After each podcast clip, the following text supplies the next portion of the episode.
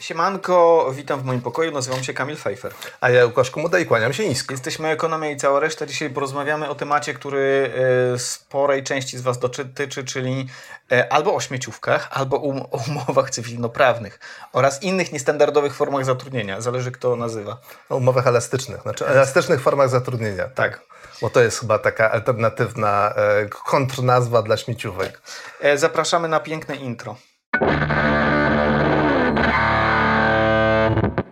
Słowem wstępu, e, o czym będziemy mówić? Tak, będziemy mówić o dwóch e, e, takich głównych obszarach, e, w których będziemy szukać, e, co jest prekariatem i co jest śmieciową umową. To będzie z jednej strony, to są umowy cywilnoprawne, czyli umowy o dzieło i umowy zlecenie, z drugiej strony samozatrudnienie. Zaczniemy od umów cywilnoprawnych. Mhm. I, i, to będzie, I to będzie w kontrze do umowy e, o pracę, która jest takim stan, taką standardową formą zatrudnienia, która powinna być e, tak w większości. Albo przynajmniej powinna e, być dostępna dla każdego, dla każdego z nas e, z bardzo nielicznymi, e, konkretnymi wyjątkami. Dane na temat liczby umów o dzieło i umów zlecenia publikuje GUS co roku. W zeszłym, nie, w 2019 roku umów o dzieło i umów zlecenia razem, to znaczy takich osób, które pracowały tylko Wyłącznie na wyłącznie na, na, na tych e, Umowach cywilnoprawnych. e, było 1,2 miliona na ponad 16 milionów ludzi na rynku pracy. Mhm. I Jeśli chodzi o osoby samozatrudnione, to e, tych osób jest e, ponad 2, nawet ponad 2,5 miliona. Natomiast jeżeli odejmiemy, e, jeżeli weźmiemy wyłącznie te aktywne faktycznie działalności, jednoosobowe działalności gospodarcze i odejmiemy osoby, które zatrudniają inne osoby, m, prowadząc taką jednoosobową działalność, to e, uzyskamy około 1 600 tysięcy osób. Na taką, e, taką e, liczbę podaje nam Polski Instytut Ekonomiczny za czwarty kwartał 2020 roku. Dawid Suder, po, dzie- dziękujemy bardzo, podsunął nam e, e, raport ZUS-u, e, który podaje nam informacje na temat umów o dzieło, samych umów o dzieło, ponieważ ja- jako się wcześniej rzekło, GUS podaje nam sumę umów o dzieło i umów zlecenia, a raczej sumę osób, które pracują w ten sposób, tylko w ten sposób. E, ZUS otrzymywał od stycznia tego roku, był obowiązek, żeby do ZUS-u Zgłaszać wszystkie umowy o dzieło. Tak jest. To jest o tyle zaskakujące, że e, umowy o dzieło nie są ZUS-owane, Mhm. nie są obłożone składkami ZUS-u, ale wprowadzono obowiązek zgłaszania ich do ZUS-u, e, e, więc mamy wreszcie informacje bardziej szczegółowe o tym, kto pracuje wyłącznie Mhm. na umowach o dzieło. ZUS opublikował raport, który odnosi się do umów o dzieło, które zostały do niego przesłane od, e, w sensie informacje zostały do niego przesłane od stycznia do 30 września e, bieżącego roku. W sumie umów o dzieło było 1,2 miliony. Zapewne jakby się utrzymał trend rocznie byłoby tych umów około 1,5 miliona, przy założeniu, że wszyscy, wszyscy wiedzą, że taki obowiązek istnieje, a to nie jest wcale takie pewne. Ale e, l- osób, które podpisywały te umowy o dzieło, było 270 tysięcy. To znaczy, że część ludzi po prostu seryjnie podpisywała umowy e, o dzieło, w tym na przykład ja. I pewnie 500 tysięcy umów o dzieło e, w tej sumie jest moich. E, No to gratuluję. Dziękuję bardzo. Mam nadzieję, że jakaś, jakaś nagroda mi się należy za to. E, nag, nagroda Stachanowca kapital, późnego kapitalizmu. Medal z ziemniaka chyba, to bardziej prawdopodobny jest. W, w, jeśli chodzi o demografię, delikatną większość stanowili mężczyźni, 53%. Em, Wśród wszystkich pracujących zdaje się mężczyźni to jest 55%, więc nie ma tu dużej różnicy. Okej, to, mogłoby, to mogłoby tłumaczyć, czy nie? Yy, przewagę mężczyzn w umowach o dzieło? No, delikatnie tak. E, Co ciekawe, jeśli spojrzymy na e, wiek, e, to okaże się, że nie są to najmłodsi pracownicy. Wśród osób, które e, podpisują umowy o dzieło, największą grupę stanowią ludzie w wieku 30-39 lat, czyli e, wczesny wiek średni. Ja wiem, że część z Was, tu 30-latków, myśli, jaki wiek średni, jaki wiek średni. Zobaczycie, nawet się nie obejrzycie i pyknie. Ale ponieważ e, e, e, udział w tej, tej, tej sumie e, osób pracujących na umowę o dzieło, osób w wieku 20 do 29 lat jest nieca, poniżej 3%, 3, 3 punktów procentowych mniejszy E, e, niż e, osób w wieku 30 do 39 lat, czyli ta grupa jest równie mhm. liczna, odrobinę mniejsza, no to, to dalej można mówić o tej dominacji pracy, w, jeśli chodzi o pracowników młodszych. Średnie, wieka pracownik, średnie wieku pracownika w Polsce to jest około 42 mhm. lat, mhm. Więc, okay. więc, poniżej średniej generalnie rzeczywiście występuje większość um, pra, pracowników pracujących wyłącznie na umowę o dzieło i ja myślę, że nieco mniej jest pracowników wieku 22 29 lat, ze względu na to, że ich po prostu jest mniej mhm, demograficznie. Demografię, tak, tak, tak, bo te osoby do 40 to jest e, e, pik demograficzny. Mhm. E, istotne jest to, znaczy ciekawe jest to, w jakich branżach głównie się podpisuje umowy o dzieło. Już nie będziemy tu straszyć liczbami, ale po kolei będzie to edukacja, działa, działalność organizacji członkowskich, czyli NGOsy, wielkie zaskoczenie, na pewno wszyscy jesteście zaskoczeni. Działalność twórcza i kultura, znowu potężne zaskoczenie. Kolejne zaskoczenie to będzie e, działalność związana z produkcją filmów, nagrań wideo, e, czyli media. E, kolejne zaskoczenie to będzie reklama i badania rynku, e, później jest działalność wydawnicza oraz pozostała działalność. Mm. No więc wyłania się nam z tego taki obraz dosyć typowego, mm, e, takiego wręcz powiedziałbym stereotypowego prekariusza z klasy kreatywnej. Mhm. Tak, działalność profesjonalna, naukowa i techniczna jak widać, w dużym stopniu stoi na umowach o dzieło. Tak. Przy czym my nie wiemy w zasadzie, ile z tych osób, które podpisują umowy o dzieło, pracują tylko i wyłącznie w, um, w, w oparciu o umowę o dzieło. Nie wiem, czy to powiedziałem. Mhm. Nie, nie, nie, nie wiem, ile jest takich osób jak ja. Na przykład. Które wyłącznie pracują na tak, umowę tak. o dzieło. No to co GUS podaje, te 270 tysięcy, to są osoby pracujące wyłącznie na umowę o dzieło. Tak sądzę. Mhm.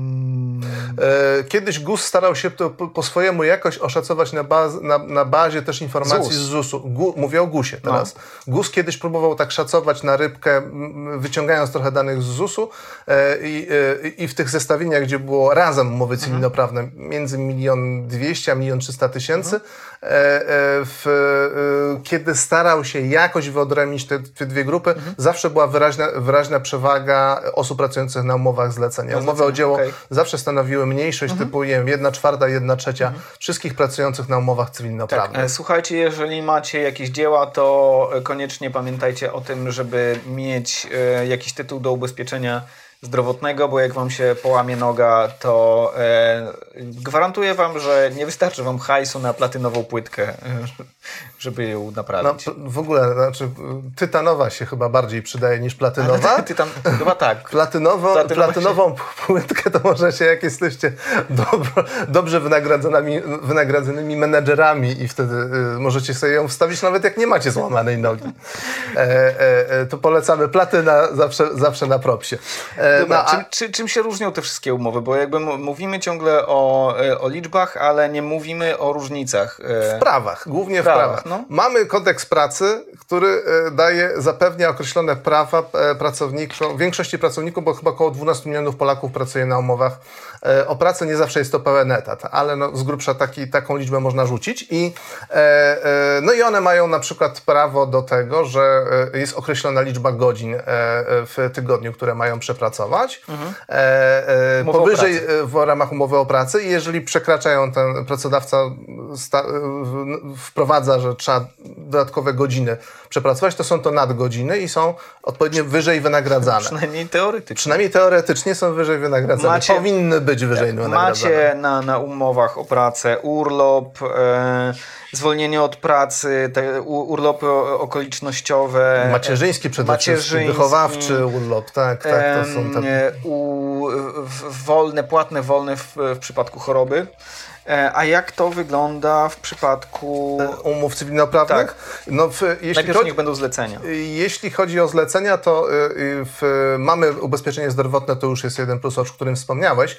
Z chorobowym jest y, bardziej zawiła sprawa, bo ono jest dobrowolne. Czy można przy podpisywaniu umowy zlecenia zdecydować, że chcemy płacić dodatkową składkę mhm. chorobową i wtedy mamy prawo do, do, do, do chorowania i do, do choroby, tak, do tak. chorowania i otrzymywania wynagrodzenia. Nie musimy chorzy przy, przychodzić do pracy, czy wykonywać swojej mhm. pracy.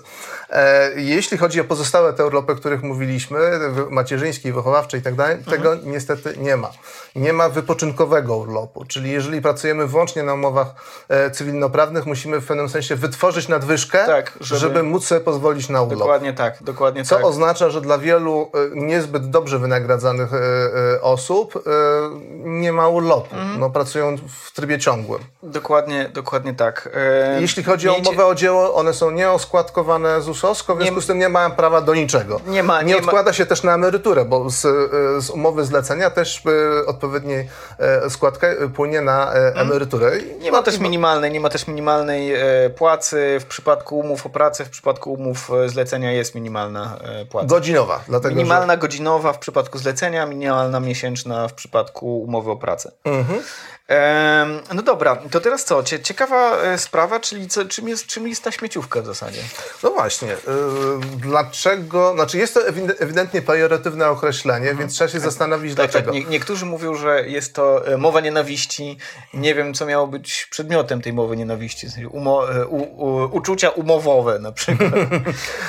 ja, ja, myślę, że są jakby dwie płaszczyzny. Jedna to jest jak, do jakich praw mamy dostęp, a druga to jest na ile wybieramy mhm. swobodnie taką formułę mhm. zatrudnienia. Jeżeli jesteśmy zmuszani do jakiejś formuły, e, czyli nie możemy wybrać umowy o pracę, mhm. Nie ma takiej opcji, E, to już pachnie umową mm -hmm. śmieciową, mm -hmm. bo to oznacza, że pracodawca prawdopodobnie stara się optymalizować koszty pracy, więc sięga po niestandardowe, elastyczne formy -hmm. zatrudnienia. Ja bym zrobił tak. Powiedziałbym, że istnieje prekariat. Sam prekariat jest wewnętrznie zróżnicowany. Wśród, tego, wśród prekariatu znajdują się osoby zatrudnione śmieciowo i osoby, które są po prostu prekariatem. Osoby zatrudnione śmieciowo, czyli na śmieciówkach, to są ludzie pracujący w niskich segmentach rynku pracy raczej nisko wynagradzani, e, pracujący na śmieciówkach tylko dlatego, że pracodawca tnie na kosztach pracy i na ich prawach, e, więc oni są pozbawieni tych, tych urlopów, e, składek, emerytury przyszłej. Pewnie coś z tą emeryturą się w końcu stanie, że oni dostaną tą emeryturę, ale zobaczymy. Nie, nie uprzedzajmy faktów, e, nie uprzedzajmy 2050 roku. E, I to jest taka e, najbardziej sroga forma prekariatu i to są ewidentnie śmieciówki. Mhm. Dalej mamy prekariat, który ma niestałe wynagrodzenia, ale w części, który się decyduje na to, czyli na przykład właśnie działalność profesjonalna, ponieważ jakby przy pewnej um, przy pewnym hajsie jakby to nie musi być duży ciężar. Mhm. Ciężarem jest ta niestałość i tak dalej, ale to jest coś e, jednak jakościowo innego niż e, niż, wiesz, e, mhm. E, brak praw, praw pracowniczych e, przy okolicach minimalnej krajowej. Mhm. Jest czasami wybierana ta formuła ze względu na to, że po prostu w sposób naturalny preferujemy konsumpcję teraz niż mhm. na emeryturze, dajmy na to. Tak, tak. I czasami jest to po prostu trudno być zatrudnionym na umowie.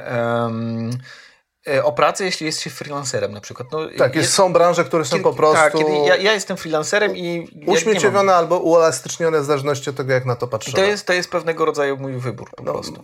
Się te, te zawody techniczne, zawody kreatywne, mhm. one są w dużym stopniu uelastycznione, tak. czyli uśmieciowione. E... Ale tak, mhm. ale jest jeszcze jedna grupa, która nie jest prekariatem, chociaż wykazuje ce, cechy niestałości zatrudnienia. Czyli taka elita kreatywna powiedzmy.